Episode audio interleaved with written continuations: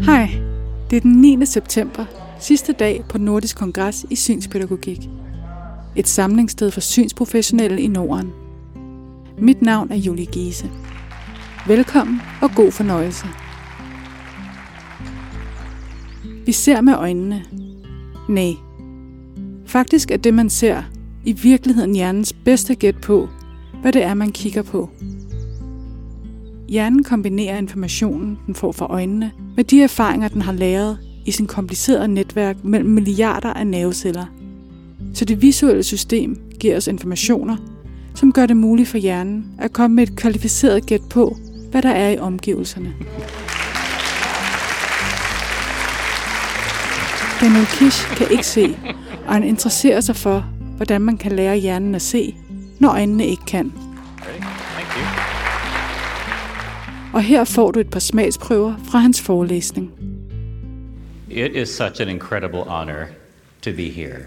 I became aware yesterday that you don't usually have people from from other countries outside the Nordic region, particularly so far across the pond and even further across. I come from California, so I came 7,000 miles to uh, be here with you. And I'm very, very, very, very pleased. Thank you so much. It's been years in the making, hasn't it? You've been trying to get me here since May of 2021, I think. Um, uh, I am a, an orientation and mobility specialist. I am certified and I am totally blind. And uh, I've been totally blind since I was about a year old, and my vision was pretty rubbish prior to that. So, you know, I, I have no visual memories, and there's, I have no idea, no one has any idea what I was able to see before I truly couldn't see anything.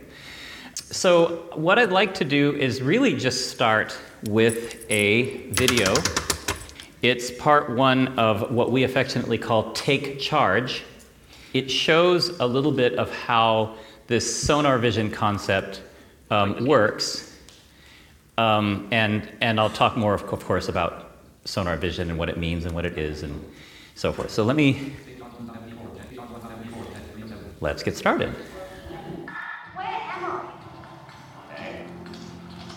Now, give us your power click so you can hear the building I videoen ser man Daniel Kish og en anden underviser Brian, der ikke kan se, undervise mennesker uden syn i Sonar Vision, også kaldet ekolokation.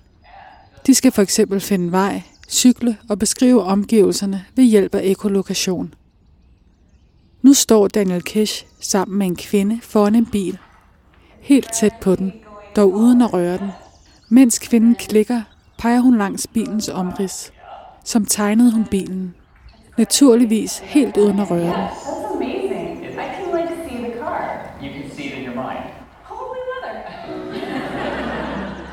Underviseren Brian afslutter videoen. Og I lyttere får lige en lille serviceinformation om lyden. Da det er Daniel Kish, der har mikrofonen på, så er lyden fra videoen ikke lige så skarp, som når det er ham, der taler. Derudover er der undervejs i podcasten også en lille raslen, når Daniel Kish bevæger sin mobility stock. Everybody has something to learn from location and that is that we all are capable of so much more than we previously thought. We are really living in a new era of exploring the question, what can blind people see? I mean, it's sort of a temporary state because now we can actually teach our brains to image acoustically. People often ask me, Brian, do you wish you could see? And my response is, I already can. My response is, I already can. I already can see. This is coming from someone who did see before he lost his vision.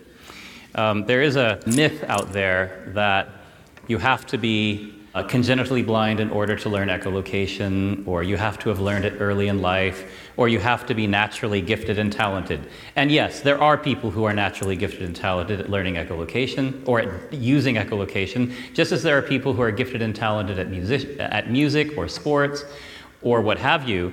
But that doesn't preclude or exclude other people from learning to do those things to a functionally useful uh, degree.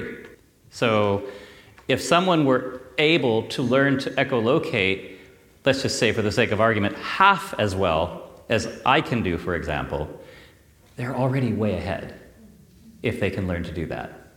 Okay? So, what does he mean by I can I already see?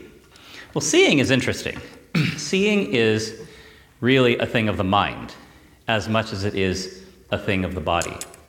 And I conceptualize, uh, I have an acronym, C, S E E, which stands for security, effectiveness, and equality. So, if we are secure, if we are safe, physically safe, such as I would be walking toward the edge of the stage here, right? There are no issues with me walking to the edge of the stage. So, if you're safe, if you feel secure, if you feel secure as well as being physically secure, right? Emotional security. Many of us feel more insecure than we actually are insecure. But you want security, physical and emotional, and you want other people around you to feel secure about you, which means conducting yourself in a confident way with a sense of competence. Because very few of you in this audience actually believes I'm going to fall over the edge of the stage, right? Surely. So you probably, for the most part, feel pretty secure about me being up here playing with the edge of the stage. So, effectiveness. Security has to be balanced with effectiveness or efficacy. We have to be able to actually do stuff effectively, do stuff well, do stuff successfully, achieve what we set out to achieve in a manner that's useful, in a manner that's effective. So often we tend to overbalance safety and security with effectiveness. We make sure our students are safe. We, um, you know, uh, there are lots of things that we do to keep our students safe, to ensure that they're safe. You know, saying that you shouldn't cross this road or you should go this way and not that way or that way is dangerous, this way. I never use the terms danger, hazard, or risk unless I want to make fun of those things. I want to, I want to do a, presentation one of these days dangers and hazards and risks, oh my. okay? Because we tend to use those things just, you know, willy nilly without thinking. Anxiety. There's nothing that puts more anxiety into a blind person than to say, don't go that way, it's dangerous. Okay? If someone tells me, don't go that way, it's dangerous, the first thing I want to do is to go that way to find out what is so dangerous.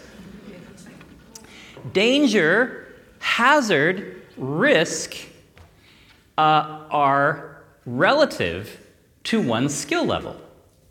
There's nothing inherently dangerous or hazardous or risky about the environment. The environment should be conceptualized as friendly, as informative. Okay? And I would hope that we would develop a good natured, friendly uh, relationship with our environment. It's hard to do if you are brought up or if it is inculcated into you about all the risks and hazards and dangers that can beset a blind person. So the focus is on capacity to address the environment.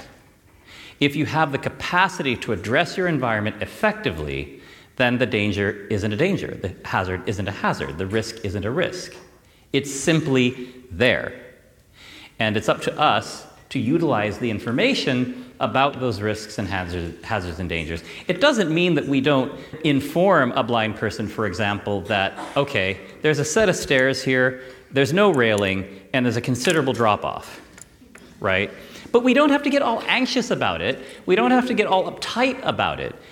The information is there, and they should have found it with their cane anyway, right? In fact, I might just say, you know what? Have a look with your cane to your right. Yeah, just have a look. Have a look and see what you find. Oh, look at that. There's a drop off. Now you know. Don't go there unless you want to. And if you want to, then make sure you can do it safely, please. So let's, let's eliminate or at least reduce from our vocabulary uh, all this stuff about danger, risk, and hazard. Equality, equitability, that sense of feeling equal to others, that sense of being regarded by others as equal to them. is also that sense of inclusion, that sense of belonging, equality. We feel like we belong, and we feel like we belong in a manner that's equitable to others. So, in my mind, these three things security, effectiveness, and equality have to balance. One can't overdo the other.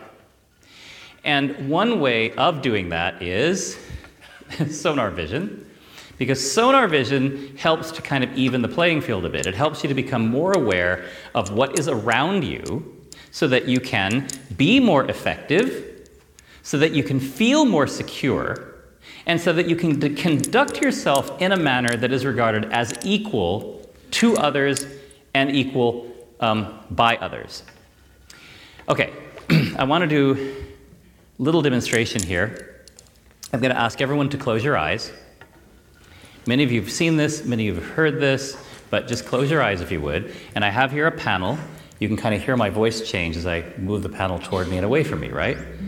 Daniel Kish tager et ark op foran sit ansigt og bevæger det frem og tilbage, altså enten tættere på eller længere væk fra sit ansigt. So, how an echolocator is able to do the things an echolocator is able to do.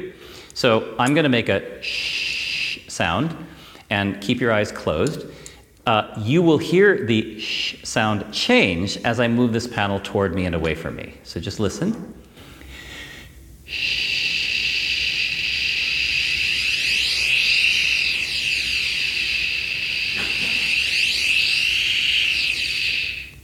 Right? Could you all hear that? Okay, let's test let's test that. So I'm going to walk toward this wall here. And um, it's going to keep your eyes closed, please. It's going to sound like this.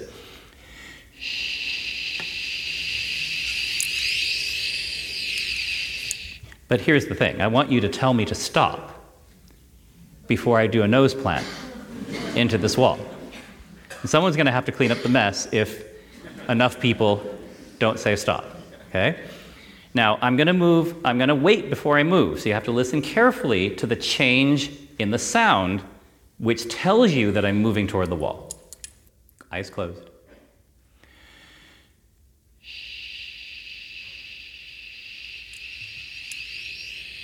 Okay, thank you. Open your eyes. That was awfully close. You had me worried there. Som grinene antyder, okay. står Daniel Kish nu med næsetippen helt inde mod væggen. Let's do that one more time. Let's see if we get more consensus. Close your eyes, please. Close your eyes. Okay, close your eyes. Confidence.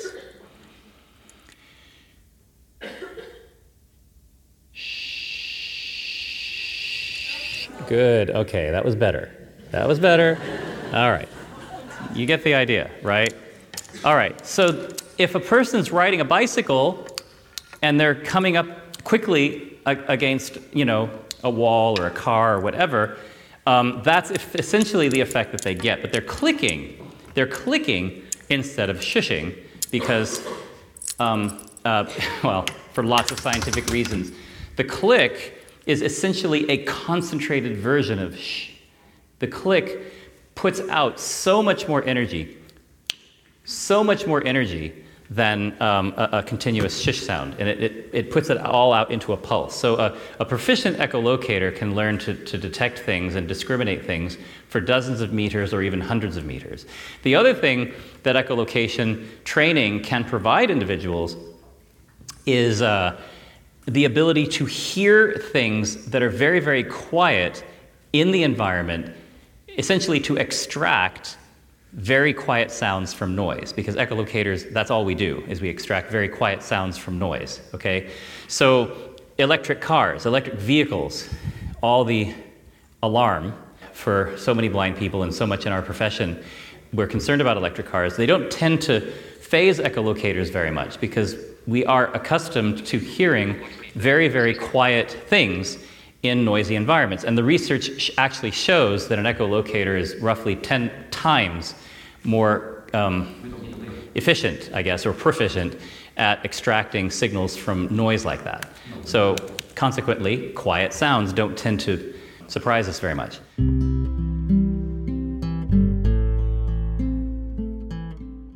So, The important thing to know here, well, many things, besides the fact that, that the teaching of echolocation restores a great deal of competence in individuals and confidence. But in, what's really going on neurologically is it's waking up the visual brain and bringing it online, if you will, to allow for the imaging of one's surroundings, the imaging of one's surroundings in much the way that a sighted person's visual cortex does. MRI studies tell us this. So, this boy um, basically said that before I began working with him, before I taught him what space was, he really had no idea that there was a, such a thing as space. That you know there was there were surroundings that he could actually develop his own relationship with, with. He was assisted everywhere. He could get lost in his own living room. Okay, now it's a kind of an extreme example, but this is a boy who had no neurological issues whatsoever. In fact, he's top of his class at school really a self-starter, highly self-initiated, but you know could barely find his way out of a, of a shoebox, and had no inkling that there really even was a shoebox that one could find one's way out of. Okay, so.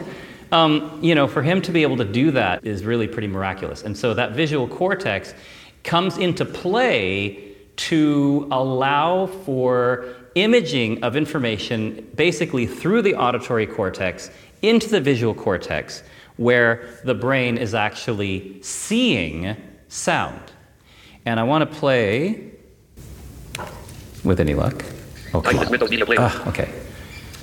Let's pull this up. Our version of echolocation, if you will, flash sonar, means that a flash of sound, in our case, a flash of energy, is used to solicit echoes from the environment that are then used for navigation. Videoen illustrerer, hvordan Daniel Kish kan beskrive sine omgivelser ved at bruge ekolokation. Og han laver en helt korrekt beskrivelse i 99% af tilfældene. My visual cortex is responding the way a visual cortex does when presented with information from which it can extract an image. It's doing its job. It's doing its job. So uh, I, have often described what I what I perceive in in imaging terms, visual terms, if you will, um, in terms of shape, in terms of distance, in terms of angle, uh, and often using visual t- terms like bright, for example, or dull or dark.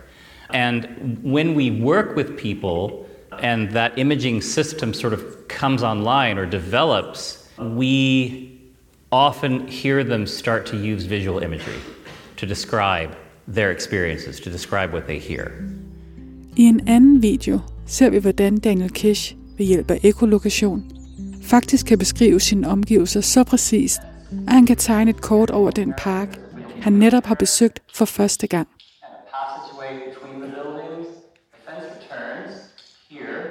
Træer, store sten, et overdækket område med bænke, han tegner alt. Alle detaljer.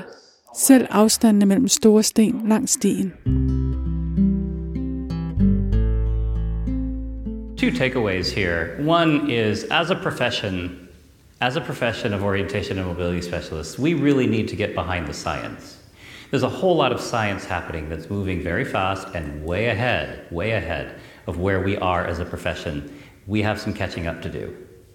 Because that leads me to my second takeaway, which is artificial vision isn't for everybody. In fact, artificial vision isn't for a lot of people, and it's not going to be for a lot of people for a long time yet. This whole five year, they say five years, five years, five years. Uh, my colleague Doug Baldwin is something of an expert in this. How long have they been saying five years? yeah, for about 50 years. so it's going to take time for artificial vision to catch up. And folks like me, you know, uh, might never qualify for, for artificial vision in the traditional sense. In fact, there are a lot of folks like me who might never qualify. So echolocation, the way you've seen it today, I, I, I name it sonar vision. I'm not being hyperbolic here. I'm not kidding. I'm not joking. I'm not being I'm not exaggerating. It is a way to see that is based in neurobiology, it's based in organics, it's based in brain development, And it is a way to see. Ready? Thank you. Forestil dig, du har en synsnedsættelse, og du sætter dig ind i din bil. Starter motoren og kører. Hvad tænker du, når du hører det? Der er forskel på, hvornår det er muligt at få et kørekort, alt efter hvor man bor i Norden. Vi hopper videre til en workshop med svenske Christer Inde. I'm a low vision teacher. The SMS project was started really in Denmark uh, at EBOS when we made two conferences. One is called SOS and the other SMS in 2014 something. And SMS meant stroke with sight problems. So we started that in Kalmar, Sweden, with some nice people from the vision rehabilitation and from the stroke rehabilitation. And as we heard yesterday, there are lots of activities for stroke patients for making them walk and talk and remind you of things, training memory and so on, but not vision. So we try to introduce the SMS team into stroke rehabilitation and divide the training into six different areas. But we asked the, the patients in a patient specific scale what is the most interesting thing that you cannot do? And everyone wrote driving a car. So that's why we started the CTD project, which was very disliked by the Swedish Transportstyrelsen. The transport agency said, Don't you care about that? This is our rules and this is how we do it. So that was challenging then we started to do the things we wanted to do. So we wanted to introduce a new field in vision rehabilitation since there is a need from the patients to see if they can re- drive or not. You know, I have a visual problem that is called LHON. And, you know, then you have a central scotoma with a visual field of with a visual acuity of 0.05, and now it's down to 0.03. So I will do my cataract next week, and then you shouldn't drive. But I, I use my bicycle, of course, because then if I look up, I see everything down there. It's not clear, but I can see the obstacles. And I'm survived so far. It's the road model, or the guys we looked at, were the Dutch, because they had been doing this for a, for a long time. There was a pioneer called Aart Kooijman, uh, and he said we had to have our own methods according to the EU directive. And the EU directive says that access to driving should involve both a vision examination and a practical fitness to drive test. Because my friend and the great uh, researcher, Dr. Bart Melis Dankers, he has, I like his opinions because we have the same. Because we say it's impossible to estimate whether a person can drive or not only from a visual field diagram called Esterman or Humphrey or whatever you call it, HFA 24 2. It doesn't say a thing about if you can drive or not. But it's the thing we use in Sweden to revoke a license. So we revoke like more than 1,000 driving licenses just because of this in our country. It's, it goes into per person's integrity, their identity, and they are doomed, have a punishment without going to court. Of course, you can go to court, but it's, it's very hard to get the right thing. So in Holland, they, they first started the BTS program. Because if you've been in Nashville, Tennessee, and been driving with Dr. Anne Corn with 0.1 uh, as a visual acuity, she uses a BTS, bioptic telescopic system that is mounted in the best eye and in the upper part of the frame. And when you use that, you can get the magnification in the monocular that makes 0.16 with four times. It's more than 0.5, which is the visual acuity you must have to be able to drive if you have two eyes. With one eye, it's 0.6. So they made a program where they had an assessment day where they were fitted the BTS with an optometrist, when they made orientation mobility training, you know, see your spatial capacities, how to use a GPS, and so on. And then you had driving lessons and a practical fitness to drive test. It's a test called Golden Standard, which is done during 45 to 60 minutes with 37 critical incidents. And you drive with a driving uh, inspector and an occupational therapist, and they will independently judge how well the driver is doing. Nu viser Christer Inde et billede i sin præsentation. Et billede af en kvinde, der sidder i en bil med BTS. Altså kører hun bil med Bioptic Telescopic Spectacles, som Inde fortalte om for lidt siden. And here is the, the lady uh, who is a pioneer in Sweden. I will talk more about her later. Dr. Blad. She is using a bioptic produced by Multilens in Sweden, where we cannot use them yet, but she does. Inde fortæller videre om projektet i Holland. And um, they then started to lobby to see if they could change their rules. So they are like 10 years ahead of us when it comes to this. So now the rules is VA, visual acuity, 0.5 or more. The, to be able to get a driving license, you must do a driving test, an ordinary driving test. If you see 0.4, almost 0.5, then you should do a CBR test without the BTS, because you can be a good driver if you have 0.4. It depends on who you are, your cognitive abilities, your awareness, and your background. This is in the Netherlands. Uh, if you have a visual acuity of more than 0.16, and with a BTS you will get more than 0.5, then you should do a CBR test with BTS, a golden standard test. And they have also included the uh, visual field defects. So if you have 120 degrees, there is no problem, you do a driving test. But if you have a lower a visual field defect, VFD, then you must train uh, in, in, this, in the centers called fitness to drive centers with occupation therapists. If you have a hemianopia, uh, you can drive, like 40% will pass, and you learn how to move the head uh, down uh, to the blind side. In our country, this would be impossible.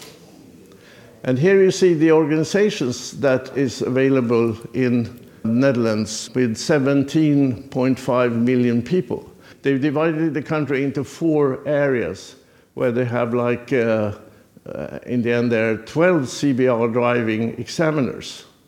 So this is quite an organization.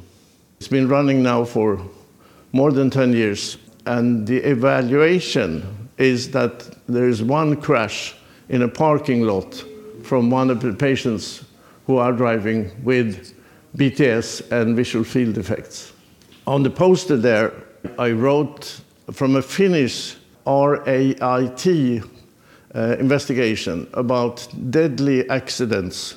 How many of them were caused by vision problems? The number is 1.3%. Christer Inde vender tilbage til Skandinavien. So then the SMS and the CTD in Kalmar. And um, of course, we had uh, OTs and low vision teachers from the uh, SMS project. And the VTI is a Swedish research center for driving or transportation in Linköping. So the professor there, he was a member of the team. Uh, and you can see on the website, it's called ctdkalmar.se. There are like two films and lots of other material coming up. Because after the, this project, the Swedish Glaucoma Association took over the website. And of course, we had the Stroke Association in Sweden and the Diabetes Association with us because they, they are the three groups that are most interested or their members are most interested in this field. Uh, and the book CTD is uh, available from me or from the, the Federation of Visually Impaired in, in Kalmar. And the book was not liked at transport agency because they think they are ruling. Um, but it's, it's interesting to make them change. And how do you do that? Well, you go to the parliament of Sweden and say, Are you deciding what's happening in our country or not? So we went to the traffic division of the parliament and had a webinar from the CTD and said that this situation is awful. But we were able to make the government say that the rules for driving with visual field defects should be changed in June 2020. And then, after like more than one year, the Minister of Transportation gave VTI the mission to make new simulation tests. If you don't have a license, you cannot make an on road driving test, but then you can make a test in a simulator we had a simulator project going, and 340 persons were driving in a simulator, and 200 of them passed and got their license back. But then the transportation agency said, oh, they had too, too big um, visual field effects, we have to stop this. Which means that you can compensate for quite big visual field effects. So now on September 22, which, which is soon, the transport agency will come to us and say that they have started and almost completed new regulations uh, which states how many missed points you can have on an Esterman and a Humphrey test in order to be able to drive or not. So this new, the, the oldest rule was from 2010. And it's interesting that they invite the Glaucoma Association and, and us to, to join them to see whether they are right or not. And um, we have also, on the individual side, kept on going. So I just want to show you two cases because it is possible to get a dispensation from the medical demands if you can uh, prove that you are a safe driver. So, in many cases, I've asked the patients to make a driving test with a good driving instructor before their driving license is revoked. You can be forbidden by your eye doctor to drive. And when the driving license is not revoked, it's not illegal to drive anyway. But you have to take your own risk. But then you can make a driving test beforehand. And then when the driving license is revoked, you can, you can show that driving test as one of the proofs. So the, the, these two role models uh, are number one, Magnus Forslund. He was a part of the CTD project. He had been a pilot for 30 years for Norwegian Airlines. And he was going through the training of, this, of CTD, which included explorative psychiatric training with, VT, with Visio Coach. And he was the second best student. And he, we can prove from the documentation of the Visio Coach that he has normal eye movements and detection uh, in the visual field of 30 degrees. We went to the first court with him to tell the judge and the layman that he was a very good driver. Johan Engblad said that I would always have his, my kids go in his car. He is a safe driver, and we can prove it. he has a quadrant anopia up to the right. But this can be compensated for. We know that, especially with guys like him. The funny thing is that he cannot fly anymore, but he's now the flight security expert at Transport Agency in another department. So then we sent him to Holland, to Bart Dankers and CBR, which is a transport agency in the Netherlands. And he made a perfect driving test. In the first court in Sweden, the layman said to the judge, We believe them, but the judge did not. So it was a layman uh, decision on his favor. But then the um, transport agency appealed to go to a higher court. So all this took four years. But then they said, Well, it's obvious. You can drive. Your driving test is perfect from Holland. So he is now driving. And he calls me every now and then and he says, Thank you. And this lady is a very special woman because she wanted to be a medical doctor and she had measles when she was a kid. So her visual acuity is 0.2 or 0.3, depending on, on how angry she is, she says. Um, and she couldn't be a medical doctor in Sweden because we don't like those with so bad vision at Karolinska Institute. So she went to the Netherlands because she was admitted there, learned to, to speak Dutch, and then she started at the driving school. She um, had problems in the beginning. She had never been driving, of course. The other thing was with Magnus, you know, he had been driving for so long. So he just wanted to prolong his driving license. But she was a beginner with, with a congenital vision problem. But she made it. And then she and her husband moved back to Sweden. And now she's a neurologist, driving to her job every day. Not in the winter, because she cannot drive at nighttime. And the interesting thing is that she has a driving license with the Swedish flag, with the EU code for BTS, because EU has a, an EU code for BTS and the Swedish Transport Agency allowed her to use that. So she's the first person in Scandinavia, I think, to drive legally with a BTS. And that makes her driving license uh, visual acuity to 1.5 to 6.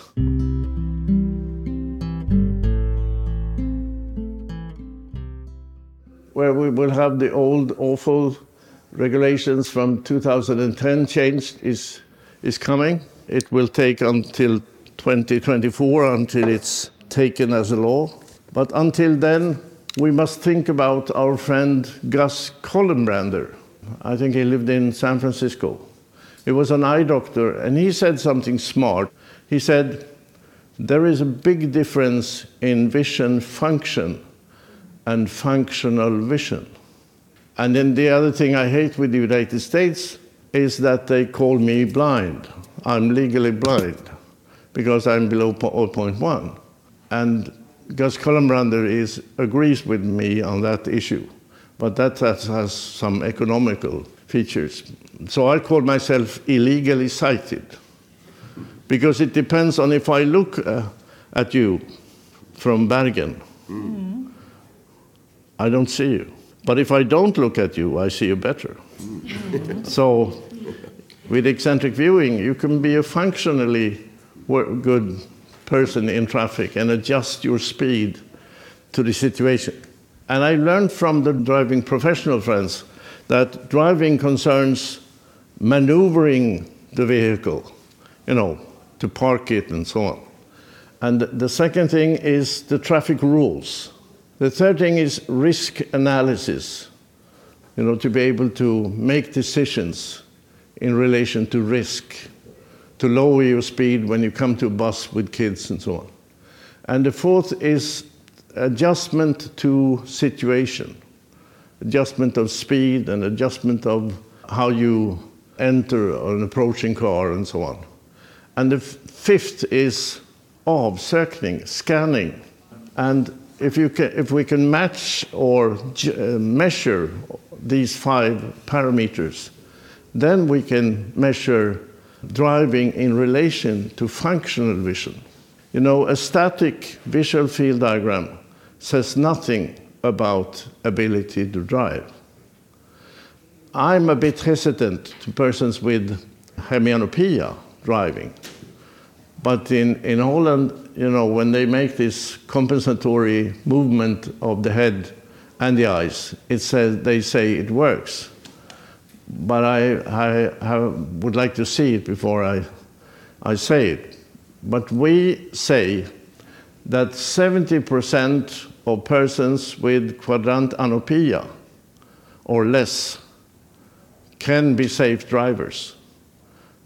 That is what the Professor Jan Andersson is saying because he reads boring uh, research articles. And when we work with him, who is a, a nice, understanding person, and we are the lobbyists, we can reach the sky. And for us, the sky is that people should have a fair chance to show if they can drive or not. Because to have your driving license revoked just from a test for four minutes with an angry eye doctor, then I say to them, go to another eye clinic when they are friendly. Well, one nurse in one place said during the Esterman test to a person, okay, there was your license revoked. But some people are more empathic than others. And you know, if you make like three or four Esterman after each other, they are not the same. And if you make a break in between, if you feel that you are in a comfort, comfortable situation. So it's not an absolute science. But we have to have them anyway, if we could combine them with a practical fitness to drive test. And then we have to make organizations within vision rehabilitation.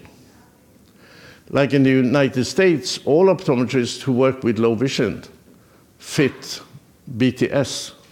That's the main issue in that country because there are, there are no taxis in Atlanta, everyone is driving themselves. So we will see in the future if we could combine driving schools, the, the guys who, who, who test the drivers, and vision rehabilitation professionals together with eye doctors and optometrists.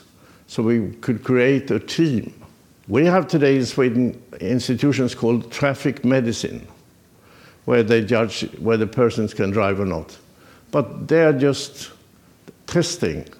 They are not making fair resolution of if it's possible or not. And they revoke more licenses than they uh, assist uh, the patients. So we have lots of things to learn from the Netherlands and from why we have other regulations with the same EU directive as a country like the Netherlands and Belgium is now also starting up. But in other cases, I would help people to write an application for a dispensation to see how far we can go. The problem is when you talk to the guys at Transportstyrelsen, we call them handläggare, uh, and they can only read the rules. Know, I talked to one and I asked him, What is the measurement of the sensitivity of the retina? Well, what do you mean? He said, You know, the, the 20 and the 25 and the 30 you read on the visual field diagram. What is the, the measurement? And he didn't know, so I said, It's decibel. And he said, Well, no, that's about hearing. So that's the level of people we, we talk to, uh, who, who is just some sort of reading the rules. so sometimes when people call me, I call their eye doctor and I say, don't revoke, don't report this person. Let him drive with a medical restriction or forbid him to drive in the journal so he can make a test with a driving school. So he has some sort of evidence if he's going to apply for a dispensation. I think this is a danger to society to revoke more than seven, eight hundred licenses uh, in an unfair way in Sweden each year. because you lose your job, you lose your belief in authorities. And uh, Jonna Nyberg, she wrote a thesis about how people experienced to have their life senses revoked. And she says they don't believe in transport agency and they don't believe in any authorities. They are enemies of the society. When people are unfairly treated, it's, it's dangerous. So we have to change this. When people call me, my wife says, Oh, it was a 75 year old old guy with no license called you again. And I said, Yes. And you promised me not to work with that anymore. And I said, No. Because, you know, there are cases that, that are so unfairly done. And there, there are no organizations to help out for these patients. Because eye doctors don't have time. They have four patients each 15 minutes. So the next step is to build up uh, an organization within Trafikverket. In Sweden we have two organizations, Transportstyrelsen and Trafikverket. And um, Trafikverket are making the driving tests, and Transportstyrelsen is revoking their licenses and making the rules. But they have, they have to obey the parliament. So we have the parliament behind us. So I would, with this small talk, say that this is my last lecture, except for the one I'm having in Gothenburg next week. And I would like you to take over this interesting work within vision rehabilitation, to work with scanning training and to train people with their spatial capacities and, and see if they can use an electric bicycle or a slow motor vehicle because you can drive in a car if it has a speed limit of 25. So th- that also is a, an advice you can give to people. There, there is in Holland now a research in s- slow motor vehicle driving. So go into the project Auto and Mobility and see what they're doing. It's great fun. And if you go to the next vision meeting, you will also see that the Dutch researchers are in the majority of all presentations today in relation to the other countries in Europe. So, uh, and they are friendly and nice and share with you. And for exceptions, they take people from other countries to make driving tests to prove to the court that they can drive. And if the court says no, then it, that's it. And if you say no, I don't want to listen to this guy anymore, you can just walk out. But I would like to inspire you because there are much more to do uh, in vision rehabilitation to meet the needs of the patients. Thank you so much.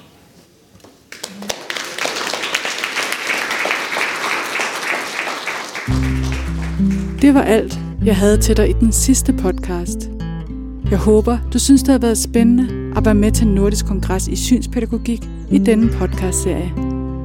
Serien er produceret af Instituttet for Blinde og Svagesynede. Tak fordi du lytter med.